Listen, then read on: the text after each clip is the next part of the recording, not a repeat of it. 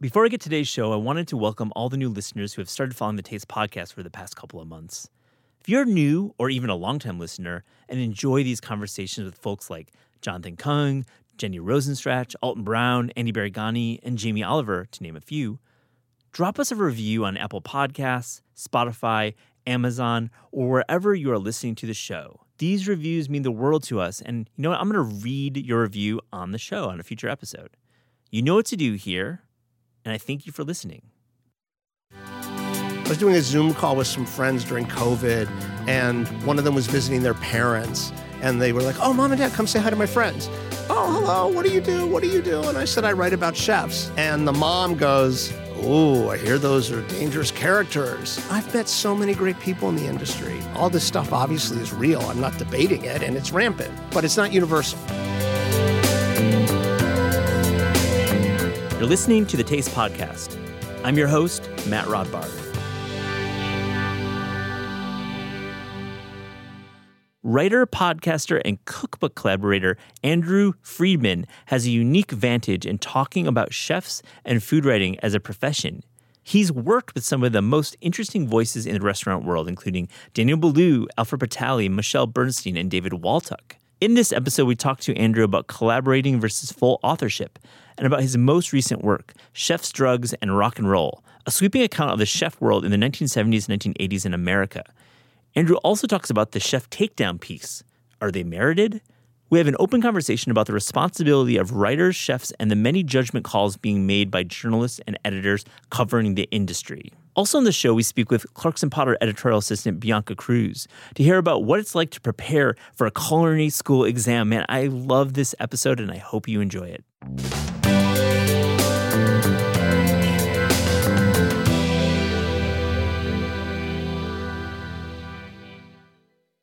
Andrew Friedman. Matt Rodbard. It's you know it's nice to see you. Welcome to the Taste Podcast. Thank you very much. I've been waiting for my. Uh, I've been waiting to make my taste debut. But I want to talk to you about the cookbook because I think you have a special seat having collaborated with so many chefs. But I'd like to know what is so special about a cookbook as a book, as a document, or as a work of journalism. Specifically, the area of chef cookbooks. I mean, for me for the chefs themselves, and I, I don't know that I've ever had a chef actually say this to me. I don't know if they're aware of it, but I've come to believe that the psychology of it is that chefs want something to to document that they were here. You know, I, I wrote a book about the chefs of the 70s and 80s called mm. Chef's Drugs and Rock and Roll. And you know, a lot of those restaurants have been gone for decades, yeah. and even a lot of food writers that you and I both know. You're you you, you kind of know a lot of these things, uh, and I don't say this critically, but even a lot of food writers don't know some of the names that I was writing about, and these were people who, like 20 years ago, they were you know the David Changs and the yeah. whoever of their time, you know, and restaurants are very funny that way. When they're gone, they're gone. The building becomes something else. It might not even still be a restaurant. Uh, the food. I remember David Kinch, the chef of Manresa and other restaurants in the Los Gatos area south of San Francisco, said to me once that when he did the Manresa book, by the time the book came out for him, it was dated. You know, yeah. it was like the restaurant had progressed in its style and what it was doing a little bit, probably not in a way that even diners might notice unless they were very astute about food. But David noticed, right? It's a real timestamp, and I think I mean, yeah. David Kinch you know, quilted giraffe, right? He worked there, yeah, yeah, yeah. He yeah. has like legendary uh, yeah. restaurant, but but he, you're so right. You're onto something where it is a document. It's like a fossil, right? It's like an, a fossil in amber a lot of times these restaurant yeah, books well like. Battersby yeah. is a great example like that that's long gone it's been three other things on court street or smith street sorry since then so um, when you're writing these books with these chefs are you feeling that there's a bit of a a pressure or a bit of a um, intention to create a legacy with the writing with the recipe development or are you just kind of doing the snapshot of the zeitgeist at the moment well, the the thing I just shared, I didn't come to until very late in my cookbook writing time, just you know, ruminating on it one day. But uh, it may have even been for a piece I wrote for Taste, that that thing I wrote about the chef cookbooks of the '90s yeah. for you guys. But um, I've always taken the role of collaborator, and for people who don't know, when I say collaborator, I'm writing invoice. You know, it is. I do get a credit, but the book, other than my name being there, I'm kind of the invisible man, right? And uh, I take that responsibility very, uh, almost sacredly. That sounds precious, but it's. I don't mean it in a precious way. It's such an important thing in a chef's career, and uh, someone in publishing yourself, Matt, you'll appreciate this. If you're doing their first book, especially this, how well that book performs, sells, is going to determine whether they'll ever get to do another book. So I take that hugely seriously. I try very hard to pick projects, you know, where I, I don't feel like I could ever lapse into phoning it in, you know, or just kind of like taking a transcript and cleaning it up. Like I really try to write as these people.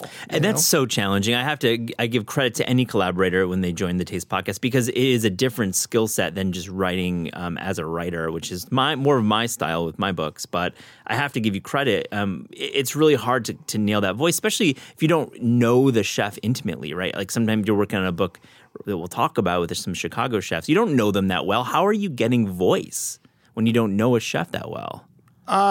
just spending a lot of time with them. Yeah. Listening very intensely. Uh, Sure. n- Not using a transcriber, you know. Uh, record- Totally. recording and listening Yeah. back myself and kind of marinating in, in the audio. Yeah. And you start to pick up on certain things. I mean, I always say uh, the challenge of collaborating is to try to make up on the page what's lost in a transcript. What's what's lost by not being able to hear tone of voice, intonation, all of that stuff, right? Because when you're a reader, you just have the words on the page. So if you have kind of a timid personality, you may have to uh, play. You know, you may have to play it up a little in the writing. You may have to amp it up a little. If you have a real outsized personality, you may have to pull it back a little because the words on their own may look a little ridiculous if you're mm-hmm. if if you know the kind of charm of the delivery of these big personalities Yeah. is not available. Let's talk about Alfred Portale, Gotham. It was the first book that you worked on with a chef, and I, I just want to get how did you actually get into cookbook writing? You you you had a career well before cookbooks, but how did you get into this world back then? in terms of how I got into it, I mean, I was trying to be a screenwriter, and I had a day job that I I'm dating myself that I found in, in the New York Times. Yeah, like the real print edition, yes. not the website. No, for something that was uh, described itself as a lifestyle PR firm, and it turned out they were the number one at the time restaurant PR firm in New York City. It hasn't been around for years. It was a guy named David Kratz. It was called Kratz and Company. A lot of people who have their own agencies now started there. Um, like there's a gentleman named Philip Baltz who has an agency that does a lot of restaurants. Phil and I, you know, were on the- same team back in the day. Uh, and there's other people who were there. And uh, I, to be honest, I'd always loved going to restaurants. I wouldn't have ever, and I still don't really call myself a foodie, um, but I loved going to restaurants. Uh, the shallow part of me loved being known at restaurants. Uh, You know, the first time or two that ever happened to me, places, just neighborhood joints, but I'd love that feeling when I walked in for the first time and they remembered me. Like, I love that. That's a shallow thing from No, my- it's honest. It's like part of that hospitality. I love it. on test on, on steroids. I just love it. Yeah. And um, anyway, one of my clients was Alfred Portale, who uh, who now has Portale Restaurant. Ah. Yeah. Uh, but at the time, and for 29 years, was the chef of Gotham Bar and Grill. And I may be wrong about 29 years, but for about 30 years was the Mm-hmm. chef of Gotham Bar and Grill. Very important chef we had a real rapport, as I did with a lot of my clients. I mean, I, st- I became friends with a lot of my chef clients, and these are people who've gone on. Marcus Samuelsson, at age 24, was my client At Aquavit. At Aquavit. Nice. When he got the job, they hired us. Uh, Rocco Spirito Right. at Union Pacific, where he was the toast of the town for a couple of years, Oh, yeah. was my client. Uh, people like that. I mean, it was a really fun, exciting time to be in the thick of the industry here. And, you know, what Alfred and I had a great rapport. And if he ever needed a difficult letter written or a speech written or something like that, he would ask me to do it. And I, at the time, as I say, I was trying to be a screenwriter. And uh, I loved that challenge of like, to me, it was just like writing dialogue for a character, but, you know, over pages and pages. And it's a longer story than this, but I ended up writing the Gotham Bar and Grill cookbook. That's actually the first thing I ever got paid to write That's amazing. of so, any kind. No, I, there was no article. so you didn't sell any screenplays, you're saying? I came so painfully close, What a tough industry. so painfully close. do you still write screenplays? Are you still in that world? Funny enough, uh, a guy named Randall Palmer, who is one of the four sons of the chef Charlie Palmer, uh, he and I are writing, working on a scripted hour long television drama project. Uh, which has been backburnered for a few weeks while I finish my book. Yeah. But we've gone through several drafts of a pilot script. No, That's we're, great. We're very we're very motivated and serious about it. And I haven't written anything in that format, a teleplay or screenplay, in more than 15 years. And I'm loving it. it's great to like step away and then come back to it. And, and I wish you the best. Thank you. Sell that thing. I want to hear a little bit more about some of your, your longer form journalism, some of the books that weren't cookbooks, but actually more reported books, because that seems to be what you've kind of fallen into more recently. And one in particular um, is the d'Or book, Knives at Dawn, where you covered this um, legendary cooking competition in Lyon, France, and the training of it. So I'd like to get into this because I think the Bocuse is, is really cool as a as a subject for a book. So explain a little bit about what this was and what your book actually discovered about the the, the participants. Uh, Knives at Dawn was a book I did not want to write. Um, my agent had another client who was going to maybe do something about the Bocuse d'Or. Yeah. And for people who don't know, you kind of just uh, shorthanded it. That's a competition that's been around uh, since 1987. It happens every other year, as you said, in Lyon, France. And 24 teams come from around the world and they compete and it's very they've done certain things in the last few times to modernize it a little but when i covered it it was still straight up traditional a fish platter and a meat platter that the team was a chef and a commis or an assistant and they had five hours about to prepare these things and they would if you've ever seen footage of the culinary olympics it's very similar just very ornate as, as much as you could show off in five hours on a, two platters you did The right? toques are like six feet tall too. it's all they're wearing. very old They're wearing fashioned these crazy hats. it's in lyon which you know is uh, well it's the birthplace and childhood home of daniel Boulud, but Yeah. it's also you know along with paris probably the most important restaurant city or town in in in france and it's steeped in history. And anyway, my agent had a client who was going to do a book about it and decided, or was interested in doing a book and decided not to. And then my agent said to me, You should approach, this was the year that Daniel Boulud and Thomas Keller and Jerome Bocuse, who's Paul Bocuse's son, who mm-hmm. Runs the Chefs de France restaurant down at Epcot Center, they took over the U.S. effort that year. They were like the coaches, right? uh, Or they or were, the coach was actually a guy named Roland Henin, who was Keller's mentor.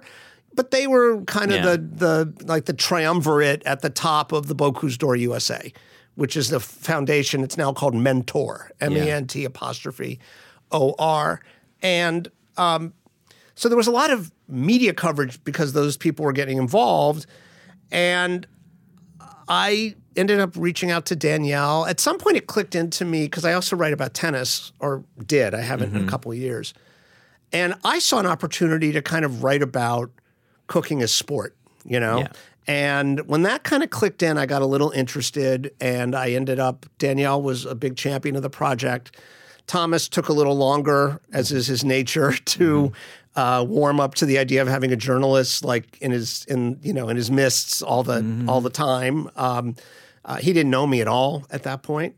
Um, and that was, I mean, that was a life changing experience for me because a, I was, I was, as you say, I was embedded. Uh, I was doing very long, extensive interviews with some of the people involved, multiple ones. I mean, you mentioned Tim Hollingsworth. I mean, he would practice for like 10 hours and then after he cleaned up the r&d kitchen he and i would go well, this was all in, in yountville in the napa valley. We would go to we had our standard dinner. We would go to bouchon oh man, tough, tough assignment. and we would have um, well i picked up those checks so it was, wasn't Yeah. all fun and No, games. but um, we had you know we would have our own apps and then we would both have a steak frites you know, I- and, a, I- and we'd have a bottle of wine and have a recorder on the table. Yeah. And he would just download to me, you know, Yeah. and it was that kind of, that was the first time I'd done interviewing like that. And I think it's when I kind of started to figure out that I was more about writing about these people than I was mm-hmm. Interested in like doing my own cookbook or something like that. Yeah, you really tapped into an element of the restaurant industry that was well ahead of its time when you're writing these books, which were long form narratives about the chef world, which of course Anthony Bourdain wrote about in his memoir.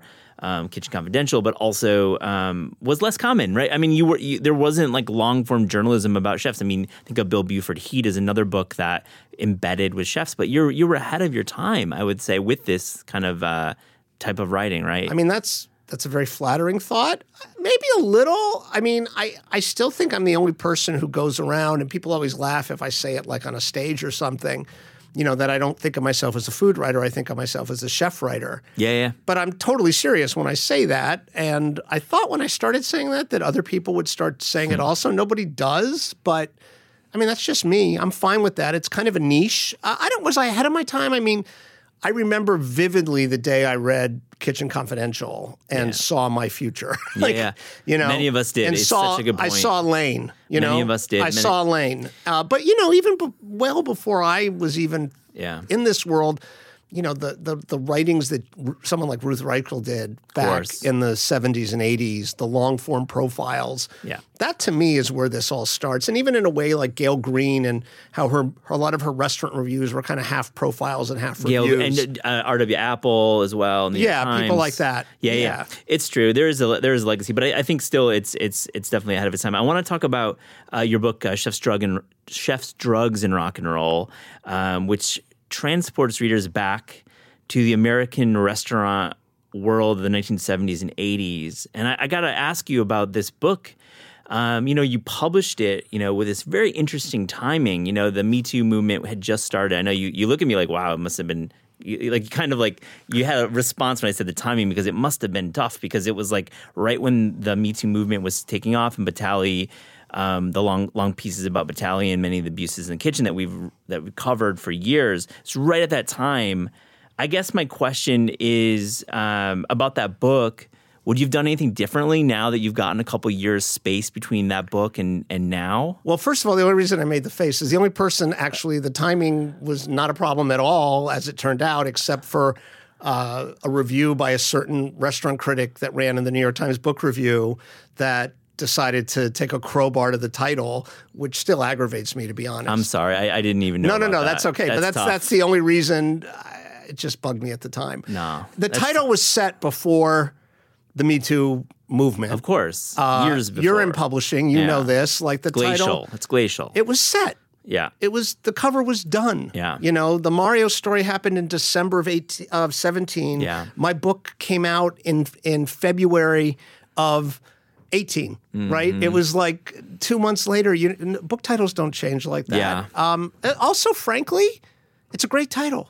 Um, it's a title that really speaks to that era. It's very. I remember Jeremiah Towers said to me, "I said, do you think I'm going to have any heat with this title early on? Early on?" And he goes, "I think it's perfect." Mm-hmm. Yeah. you know, Good like- Jeremiah Tower I mean, that's kind of a loaded person to ask, but um, uh, but you know, everybody I told it to loved that title. Uh, in terms of what I would do different, I'm assuming you're referring to sort of all the revelations that have happened, and we can all, you know, things change fast, right? So I did ask uh, almost every woman I interviewed, probably, certainly the vast majority of them, for that book.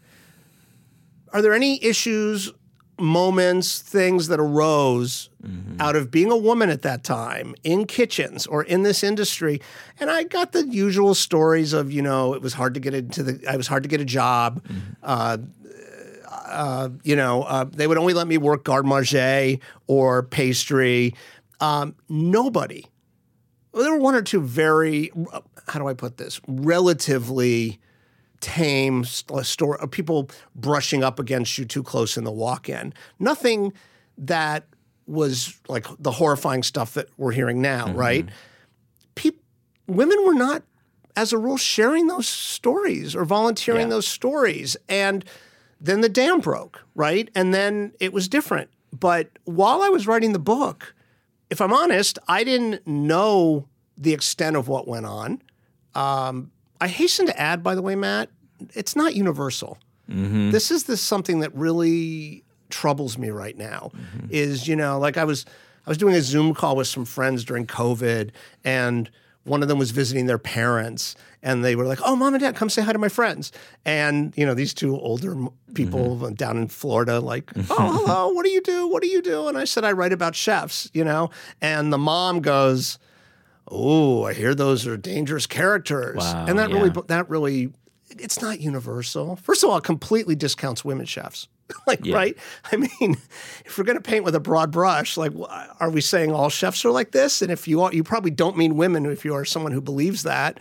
And very few women are like that, right? So, uh, you know, there's some great. I've met so many great people in the industry, and and it, I'm not. I'm all this stuff obviously is real. I'm not debating it, and it's rampant, but it's not universal. Yeah, good point. I think um, yeah the the emoji of the the, the screaming white male chef um, is certainly one side of this story, right? And I think obviously you've explained the reporting of the book. Uh, the book is worth checking out just for some amazing history of American food. I think it's you. definitely I'll to it in the show notes.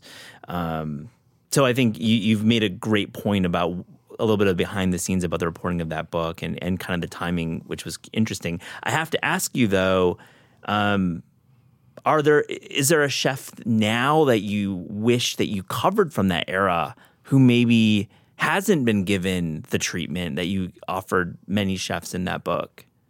Um, I mean, I'm I, there's it's not a it's not a new revelation to me. One of the things I wrestled with with that book, you know, I did like 220 Yeah. interviews, give or take a couple, and uh, initially I had this uh, thought without a roadmap of I'm going to cover everything, you know, and but I really didn't want to write like a survey. I wanted to write something that was a narrative, and at some point I decided I was going to focus mainly on New York, the Bay Area of California, and the Los Angeles area.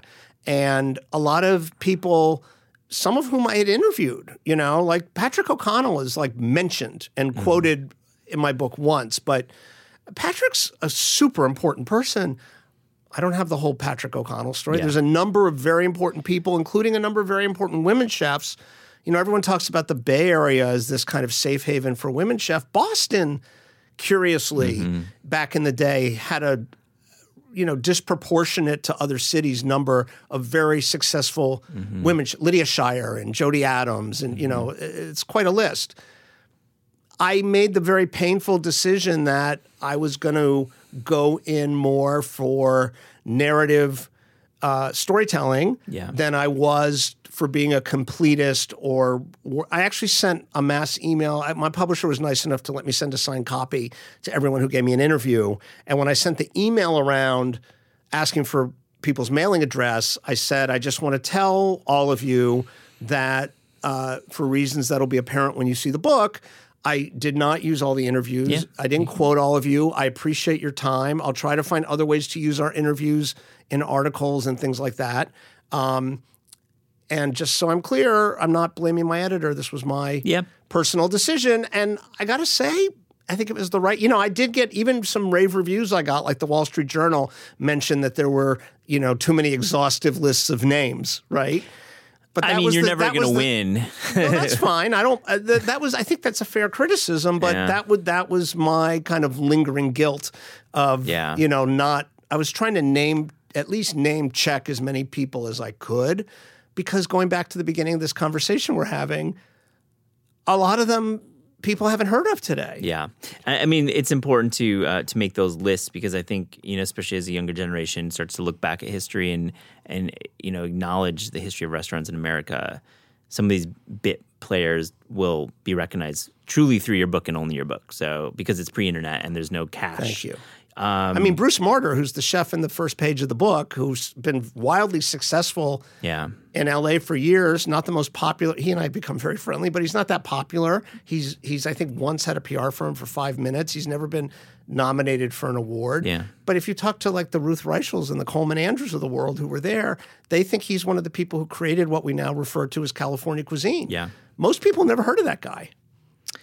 Let's switch gears. Um, I want to talk about the restaurant industry a little bit. I want to talk about what's happening right now post COVID because I feel like um, we are at an interesting moment. Um, and you are a keen observer through Andrew Talks to Chefs, your podcast, where you interview chefs exclusively and some writers about the industry. But like, let's let's do that zoom out about what's happening post COVID in terms of the restaurant industry. I know just to add another level is like obviously inflation and food costs and gas costs. I mean, David Chang just one of his podcasts this morning. I was listening to it and he was talking about don't get mad at restaurants for thirty percent, forty percent price increases. So that's another thing that we have to worry about. But what's happening right now that you're seeing broad strokes in the restaurant industry? I mean, are we talking like along the lines of what David said in the, his pod, or are we talking so like uh, culturally in the kitchen? I mean, I think let's first talk about the cultural. The other thing that's kind of like the culture of chefs and the way restaurants are being set up these days, and then we could talk about a little bit about pricing. But yeah, I mean, I think it goes back to. Bef- I mean,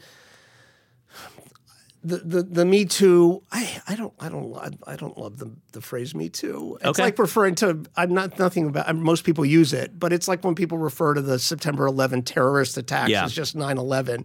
There's something that softens it to me. Yeah. When these revelations of harassment and assault. Yeah, Right. be- yeah, right. Which is what we're talking about.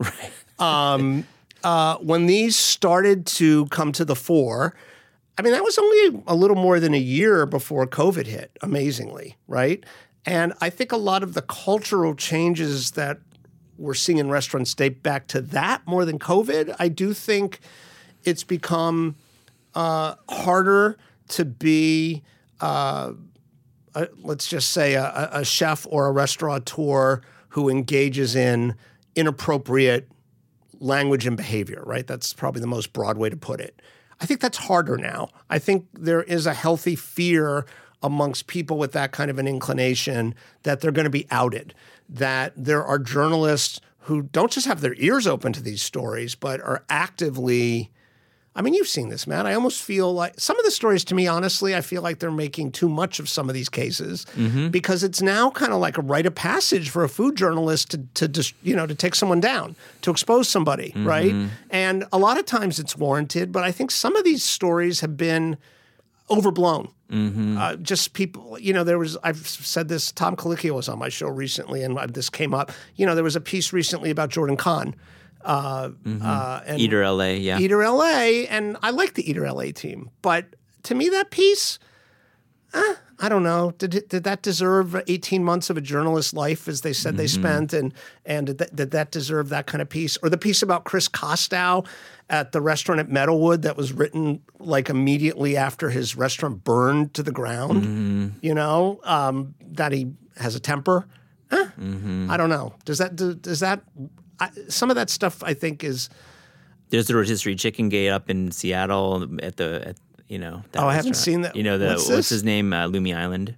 Oh, that. Yeah, Yeah, there was that piece. I mean, that Yeah, there's some. that's more of a gray area for me. Maybe even not even a gray area. Maybe yes, that sh- that article should have been written. I don't know. I but obviously some of the really awful. I don't want to. I don't need to kick people more right now. You know, the Mario story, obviously. The John Besh story, obviously. Um, the Eduardo Jordan story, to me, obviously. I mean, just really n- unacceptable, you know, behavior. And um, so, in terms of how things have changed, I I do think that it's good that people feel.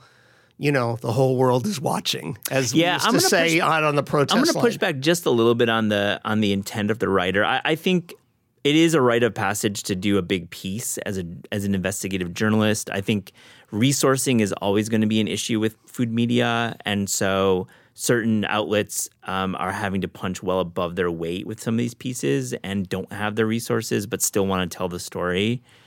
I believe that the intent is always pure and honest. I, I don't think that there's axes grinding right now, personally.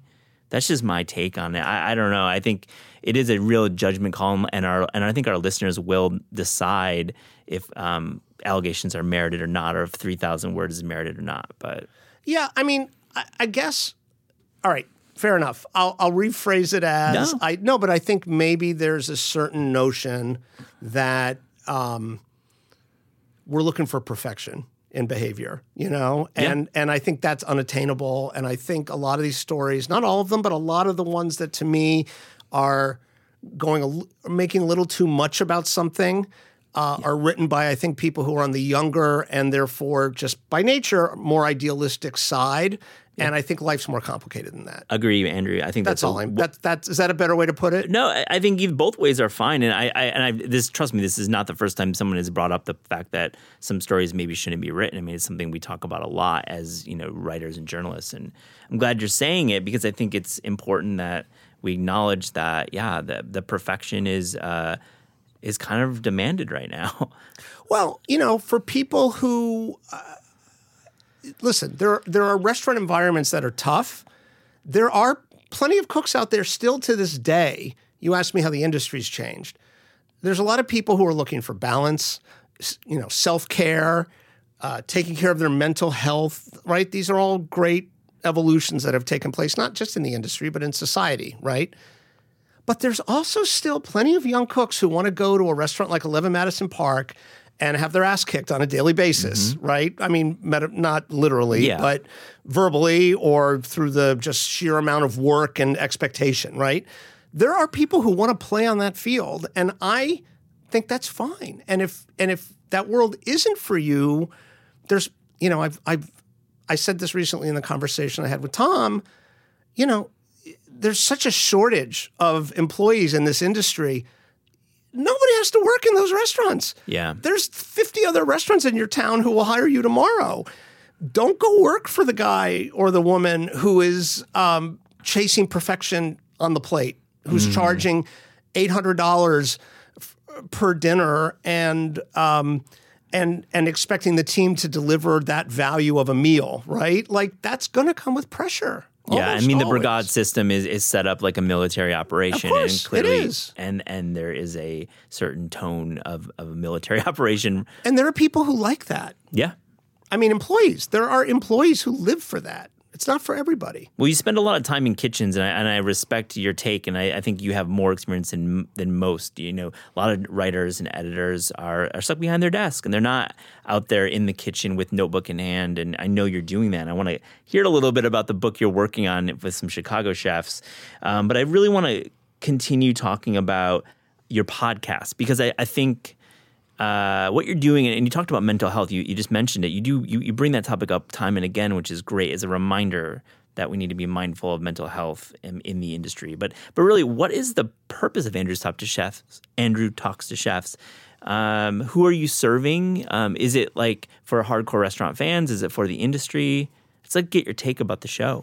I mean, I don't know. Am I the? I'm, maybe I'm the last person to ask. I mean, I when I started the show, in all honesty, I was doing another podcast with my friend Jimmy Bradley, who used to have the Red Cat and other Yeah. restaurants in New York, and we had a, a show called The Front Burner, which was a current event show, and. Uh, as we were getting ready to do that show, I was listening to a lot of podcasts and thinking about what made them good and how to be on air and all this stuff that I wasn't, I don't think, naturally good at. I've worked really hard to get better the last four years. Um, and I started listening to Mark Maron's WTF podcast. And even from the time Jimmy and I started our show, I was like, I want to do like Mark Maron with chefs. I want to mm-hmm. sit down.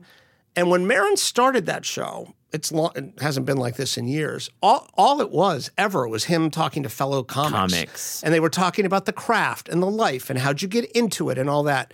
Now, I'm not a chef. I've I've been a busboy in my life. Mm-hmm. I've never worked in a kitchen, but I've spent so much time in them. I, I really felt like other than someone who actually was a chef, that I could speak to them on their terms about their life as well as anybody, right? And that was the initial goal of the show was to build a catalog of conversation very revealing personal mm-hmm. conversations that went wherever they went. Some of them get very uh, mentor focused. Some of them get very mental health focused. Some of them get very signature dishy focused. Some of them go all over the place, you know? And my personal goal is to, and I'm funny because I've heard Mark Maron say this. Not that I'm comparing myself to Mark; he's got one of the biggest podcasts in the world.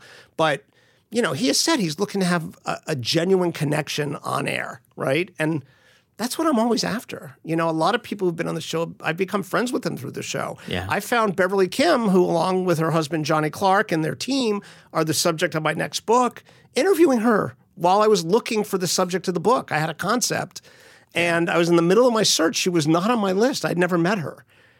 And at the we spent an hour and a half talking. And when I turned off the mic, I said, you know, this is going to come out of left field, but do you think you and your team would like to be at the middle of my next book? You know, and here I am a year later wrapping up the book. Um, Yeah. But uh, what I've found uh, from the, I hear from, I'm sure you must also, I hear from a lot of listeners. Um, and I think the show is for two populations. I think the show is definitely for anyone who works in or would like to work in or is contemplating working in a professional kitchen. I hear from tons of culinary students, line cooks, sous chefs, but also chefs. Yeah. I I just got a lovely note the other day asking to be on my show from a chef who I had on my list to have on my show next time I went to their city. Exciting. It was really nice. Cool. Um, so I, I hear that from people, but then I also uh, I think anyone who just likes to hear people talk about how they do what they do, talk about their craft, or maybe be on fly on the wall for often very revealing. I hope honest conversations. I Yeah. think get, like it. I do also hear from people, and I've had some reviews where people are like, "I don't really care about food, but I just like these conversations." Yeah, I- agree, and I'll I'll just say my bit. I think that your show um, is varied in its approach, like Maron's. I think you definitely um, t- you take the temperature in the room and you kind of go there wherever wherever it may go. I guess, and I, I like that uh, you do address the top the tougher topics with some of your guests that maybe are a bit taboo to cover in, in more of the mainstream podcasting world for food, which tends to get become more about the book project or answering questions about cooking. Um, so I just want to say to, to listeners, if you've gotten this far in, in the in our interview, you, you you've clearly engaged with Andrew and give the show a listen because it's great. Um, Thank let- you, Matt. Can I just say quickly, you've been so supportive over the last Oh. couple of years. You No, no, no. publicly on Instagram and like you send me notes once in a while. Yeah. And I love the show, and I think it's Thank you. super important. I think Thank it's you. important that the work you're doing, and I know it's a lot of work. Uh, Thank you. Believe me. But let's talk about your your, your book project because I want to get into this idea that you uh, are tapping into spending time in Chicago with Beverly Kim and Johnny Clark. Clark. Uh, the the the duo beh- behind Parachute, among other restaurants. So what what can you say about your book project? Because it's it's it's cool. It's exciting. well, I asked you off air. Do we think I'm in the I'm in the safety zone now that the book is written and scheduled? Like, do you think I can talk about it? I think you should talk I think about I it. could talk about it I think you should talk about it briefly. Uh, the book is called The Dish. Cool. And uh, the concept is one I had before COVID that became much more timely with some of the conversations that started happening during COVID. And I sat on the idea and I actually sold it in a phone call uh, that I had with a, an editor around a different thing that I had been up for. Um, and uh, this is the idea. I'm, I'm eh, the shortest way to put it is I'm writing about all of the people who come together on one plate of food. In the restaurant, it's everybody from the dishwasher to the prep cook to the line cook to the sous chef to the chef de cuisine to the chef owners, Beverly and Johnny. Uh, the book actually, because Parachute, they decided to do renovations during COVID. Uh, the book is actually set at Wherewithal, which is their sister restaurant. It's just a block and a half away. And if any of you are in Chicago or visiting Chicago, Wherewithal is wonderful. Uh, and uh, you know, I was very. You asked uh, well, before we did the interview. You said you'd maybe like to talk about how you know being embedded and how that works and stuff. You know, I've learned over the. You know, I've I, both of my last books there were things that were awkward for me. Pe- you know, um, Chef Drugs and Rock and Roll. uh, There are people who I definitely had enough people telling me they did a ton of coke. Um, they didn't tell me. It would have passed a legal read. I could have gotten it into the book. I don't want to be that guy. I don't want to. I, I'm. I can't. I'm not that person. I don't think it's important enough. People have grandchildren. You know, uh, there were some things I saw when I wrote about the Bocuse d'Or that I knew would be uncomfortable for those mm-hmm. guys, and and I I feel a little compromised in some way by not having included those things. So I mm-hmm. was trying to pick a subject, and this is true of the, my podcast. I don't book people who I know just from word of mouth mm-hmm. to be jerks. I don't book people who, you know how it is, Matt. Like we hear sometimes these these quote unquote Me Too stories are coming down the pike before they come out. You know, Mm-hmm. people are working on these things. If I've heard enough chatter about somebody, I just don't book them. I don't want to.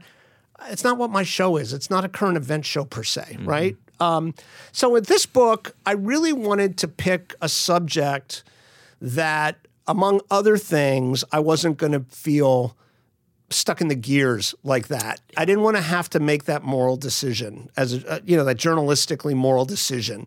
And I have to say, it's a it's an the team at that restaurant is just amazing. I'm not going to say there aren't moments, um, but they're very. I mean, relative to any other, not just kitchen, work environment. So you're writing short vignettes or longer vignettes about certain members of the team and getting to know their story. the book takes place during a service. Right on, right and on. Cool. And uh, as this dish is being readied, uh, you meet uh, either members of the kitchen team and but also so I made two big research trips. One was I spent a week at the restaurant observing like from 10 a.m. till midnight and interviewing people. And then I came back two weeks later, rented a car, and I went to all the farms and ranches and things from where all the ingredients on that plate Yeah. come from. So, I mean, everybody from, you know, uh, field workers to the farmers to, uh, I spent a day with a delivery guy. Yeah, I met him at three in the morning and went out on a delivery run. Yep. Um, uh, you know, I grew up in Miami, so I speak. Uh, I used to speak almost fluently, but I speak some Spanish. I got actually very friendly with the di- the main dishwasher at Wherewithal because she was so happy to speak Spanish with me. Everyone probably has a silver lining about the pandemic, you know, as awful as Yeah. it was. One of my things is I've always struggled with solitude, and uh, I probably shouldn't be a writer, just metabolically yeah, I was gonna say. but um, I got very disciplined, and I've I've forced myself to wrestle with the tough sentences and paragraphs, and not settle for what I used to settle for just because I couldn't take it anymore. Yeah, no, it's it, So I'm really tendency- pushing myself I right appreciate that. Well, I can't wait to read it. And and I want to also ask you about Danny Boulud. You're writing a book about his uh, his life in New York. Well, that so the one we just talked about, which is called the dish, is my it's my book, right? Yeah, the yeah. the wherewithal team and the farm, they're the subjects of the book. They gave me access, but that Yeah. is the dish by Andrew Friedman. Yeah, yeah. Um, the Daniel book, uh, currently untitled, uh, is Daniel's book, and I'm his collaborator. It's another collaboration for me. So it'll be written in voice. Uh, Grand Central is going to publish it. Um, we have a year. We still have a year uh, uh, to write it, so we're sort of still relatively in the early Yeah. stages. Um, but I've been joking with Daniel for years that you know, on, Thomas Keller does all his books with Michael Ruhlman, right, and a, t- a, a team. Daniel's used various writers over the years, and he and mm-hmm. I are very friendly. But he's never used me, and for ten years I've been like, Daniel, hmm. like, what, what am I? You know? Yeah, well, let's come on, let's do the book. Yeah. So right? he texted me November of twenty yeah, during the pandemic when I was like, you know, nothing doing.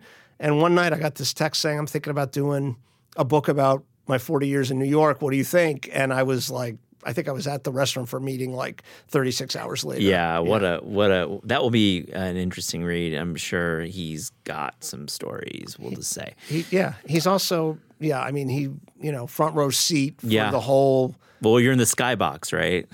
Uh, well, this was half the book. No, we wrote, you know, we did this proposal pre, we did the proposal pre vaccine. Okay. okay. So it was like six feet apart, like at Yeah. a table in the empty Daniel dining room. yeah, my gosh. Yeah. We ask all guests in the Taste podcast if there was a book project that you could write without the burden of deadline or budget. Andrew, I know you have your dream book project. What would it be? I would probably write a book about dishwashers. Cool.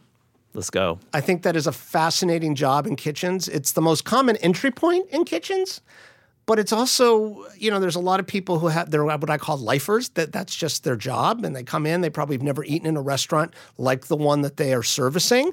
And any chef or cook will tell you if the dish pick goes down, you know, when you're sitting in a restaurant dining room, the dishes don't pile up till the end of the night. Dishes are recirculated. Yeah. You know, someone who was on the way out when you came in, you're probably eating off their oh, plate. Oh, like a 250 cover spot. Yeah. Like, especially they don't have that space. no, the they're back. constantly recycling Yeah. the dishes, and and if that dish pick goes down, the, everything goes down, right? And it's just such a fascinating, underappreciated job that I've always loved talking to chefs about, and I'll tell you, when I was working on the dish, there were certain people who, for reasons I don't want to get into, before I came across Beverly and Johnny, you know, they were like, "But you can't write about our dishwasher," and and I'm Wow. like, and I was like, "That's a deal breaker." My goodness. That that like the reason you wouldn't want to write about a dishwasher, I I, I can't imagine. Well, it had to do with immigration stuff. yeah, I would. Yeah, But but but which I can understand. I didn't want to be responsible for somebody getting like not. deported. but for a work of journalism, you have to. Well- you could change names, I guess. But but I wasn't willing to write this book without a dishwasher in it. Yeah. You know, like to me, again, this, these all these articles started happening during the pandemic. Like some people, like we all see all these Instagram posts, right? Like this is our employee of the week. Yeah. Like there's a new appreciation for the the rank and file members of the kitchen team.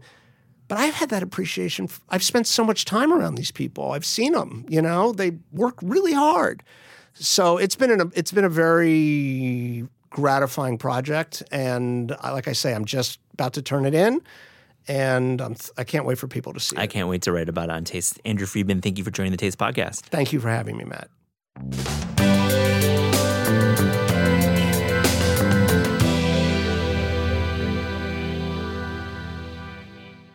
Hey, Bianca Cruz, welcome back to the Taste podcast. Hi, Matt. I'm happy to be back. I love it. So, as a reminder, Bianca is an editorial assistant at Clarkson Potter, but also in culinary school. Yeah, that's it's a lot of work, but I love it.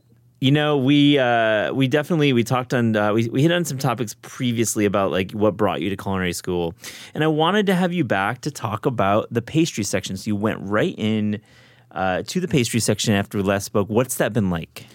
Um, it's just been so different from culinary, obviously. And I remember on one of the first days, the pastry chef we had was like, "Culinary people are weenies," and she couldn't have been more right. Uh, we're very spoiled and. Um, like she, you, uh, people in pastry can just grab things out of the oven with like their bare hands. They're so talented and they just have a different vision for for food. Um, but as for me, I mean, I've enjoyed it thoroughly. Like I got to make ice cream like two nights ago, and that was amazing. I, got- I got to eat it right out of the machine. It was awesome. Um, and I just got to learn a lot more about the science of, of baking and things that I just didn't know before. I mean, when I was a novice baker, I would use something like cake. They said, "Oh, use cake flour," and I'm like, eh, "I'm gonna use all-purpose," but the product doesn't come out the same. And you learn how to really refine your palate when it comes to desserts and sweets, um, but also with savory items because baking is also savory. So- Absolutely. Do you feel like you've um, picked up some uh, some some tips, some some skills, you know, that will set you aside now forever uh, from like a novice baker when you're in culinary school? You're are you using special equipment, or is it more the technique that you're learning that you can actually apply to the real home kitchen? Yeah, I think a lot of it is. I mean, the tools are are basic kitchen tools that you should have, like a whisk, um, a bench scraper if you really love to bake.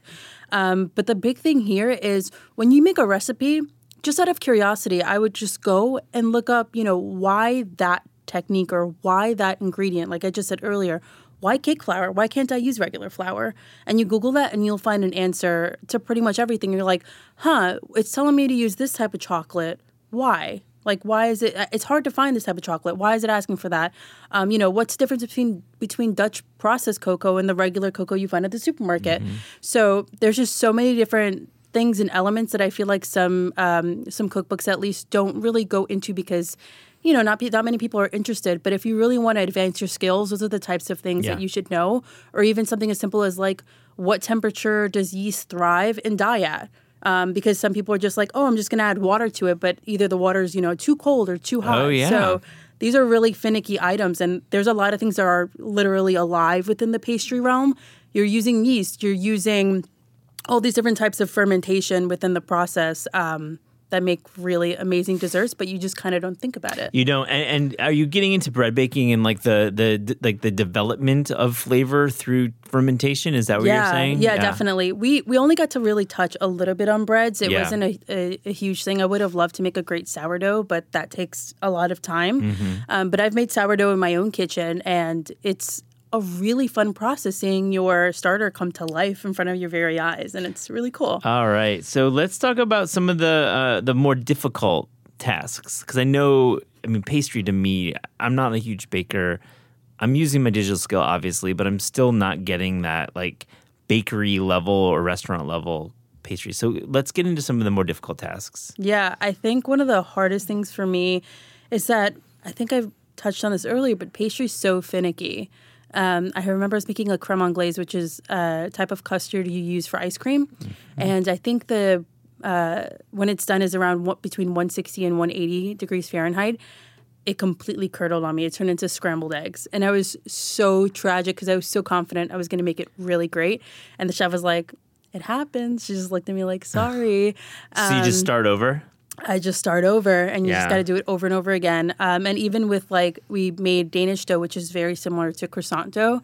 And even with that, it was so hard on the body to laminate and to roll it out. And you have to essentially put butter. It's like all these different levels of, uh, or rather, layers of butter and flour. And it was so it was so crazy. It took like I think two to three days to to complete that task, and it came out really delicious. But it was still really difficult. And um, like I said, it's very just something as simple as like if you leave out the dough, the croissant dough for too long, melts isn't Melts. isn't usable isn't usable anymore. Even something like phyllo dough, where you have to make sure you keep it covered while you use it, or it'll dry out and you can't use it anymore. So there's a lot about uh, strategy and ensuring that you're paying attention and doing everything the chef tells you to. Must be uh, uh, so many moving parts with with baking and pastry. Uh, are you using a sheeter when you're doing uh, croissants? Do you have we a did not. so no sheeter? Which is like No. a lot of restaurants don't have sheeters either. No, I, I think you know. Obviously, if you're pumping out so much Yeah. every day, but you know, we actually asked. Uh, that was a question somebody asked, like, "Chef, what did they do beforehand? Like, what do they do in the before times?" And he was like, "What we're doing right now, we're doing it by hand." Yeah. So, I, I mean, it, it makes you appreciate it that much more when you go to a, a bakery and they're making all their stuff by hand because it ta- it's just so much work, but it produces a really delicious product and i think it i think it's a little bit uh, more advanced or i think it actually tastes better than the ones that are produced in a machine Hundred percent agree. I want to find out about your exam. We're recording this in mid June, and tonight you're gonna leave work. We're at work. This is your second job, and you're gonna take a pastry exam. So, what, how you feeling? Uh, I'm a little bit nervous because I've only made so actually tonight we take a, a written exam which I've studied for. I always create a study sheet um, that actually the entire class ends up using. oh, you're the one that everyone copies. I'm the one. I'm the one. Uh, uh, that's just the way that I go about it, and I was like, I might as well share it with everybody. Yeah, sure. Um, but then we also have to do the practical ex- examination, which is creating a fruit tart. And it's not it's not super hard, but once again, it is finicky. So you have to create. Um, I think the dough we're using is called a pâte sucrée, and so we do that. We put it in the tart pan, and then we have to also make pastry cream, which once again could also be a little bit finicky. Um, we fill it up, and then we put some beautiful cut fruit on there, and then glaze it. So that's that's the gist of it. But within that process, there could be so much that goes wrong, including your tart shell breaks. Um, it doesn't, you know, puff up correctly, or it, it puffs up too much, or you know, um, your pastry cream completely curdles. There's just so much that can go wrong. So I'm a little bit nervous. I just have to take it step by step. We have like four hours to do it, but um, I'm hoping that the next time we talk, I can say everything was successful. So we will. So I wish you luck, Bianca. And I think that we can uh, have you back soon. What's the next unit? What's after pastry? Do you have like? Is it? You're pretty close to graduation, right? I am. The next uh, unit is Module 5, which isn't like a concrete uh, type of thing. There's a lot that goes on with it, including things like charcuterie, um, hors d'oeuvres. And it's really about refining all of the skills that you learned previously into this environment and, and making sure that you're essentially a chef now.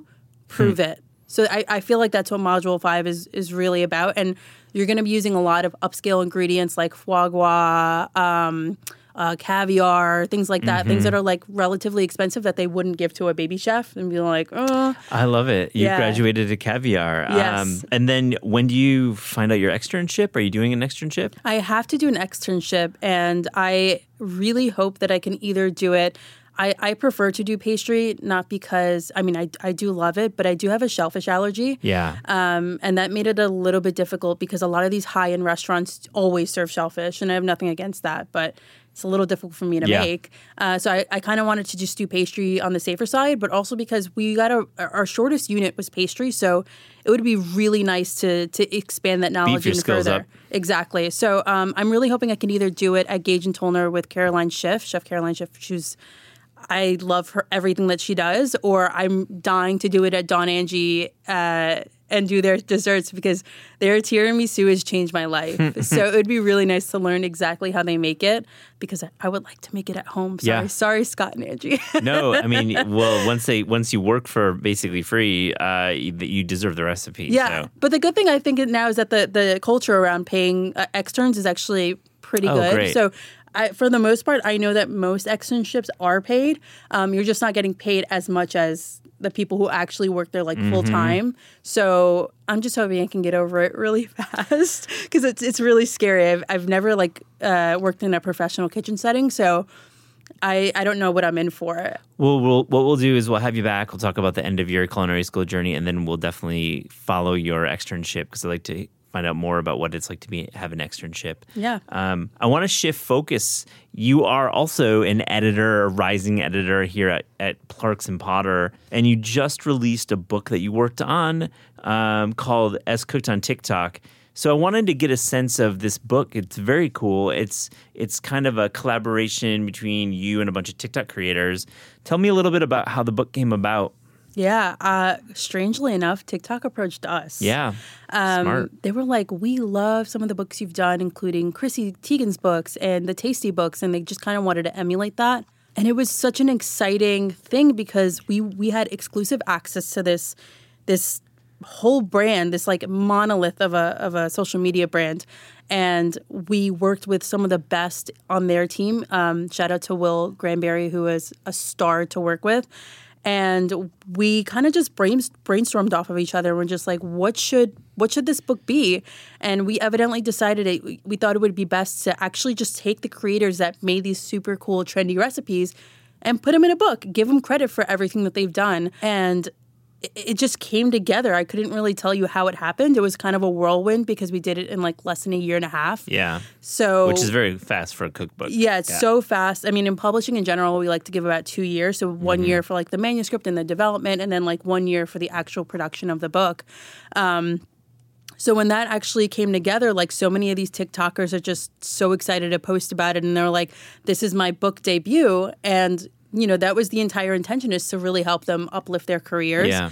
and to really get them in this uh, this publishing space. So we're hoping to see some more really great stuff with these creators. I can't wait. So, give me a couple creators you really liked working with from the book. Uh, some of well, some that didn't make it in the book that we were supposed to.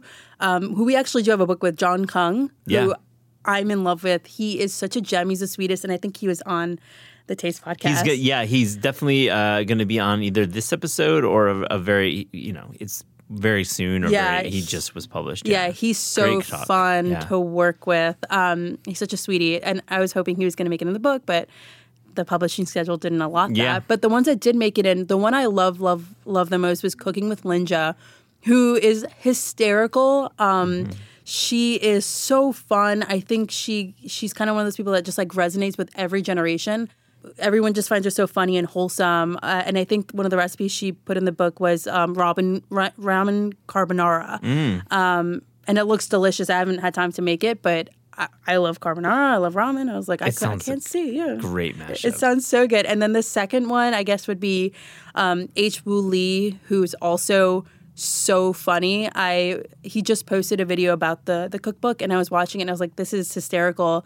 He like struggles to pronounce the word birria, um, and you know you have to. His, if you're Hispanic, you can pretty much pronounce it. But if you've never spoken Spanish, you know you nothing about Spanish, you're gonna have trouble pronouncing it. So he made like a whole joke about it, and I thought it was really funny. So he's just also one of those people that's like, I can see him being a star. So I love it. Well, I'll link to some of those guys uh, in the in the notes. The book is As Cooked on TikTok.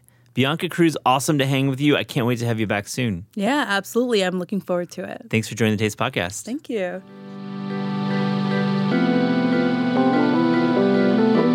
The Taste Podcast is hosted by me, Matt Rodbard. It's produced by Pat Stango and edited by Clayton Gumber. Theme music by Steve Rydell. Visit Taste online at tastecooking.com and make sure to subscribe to our newsletter. Thanks for listening.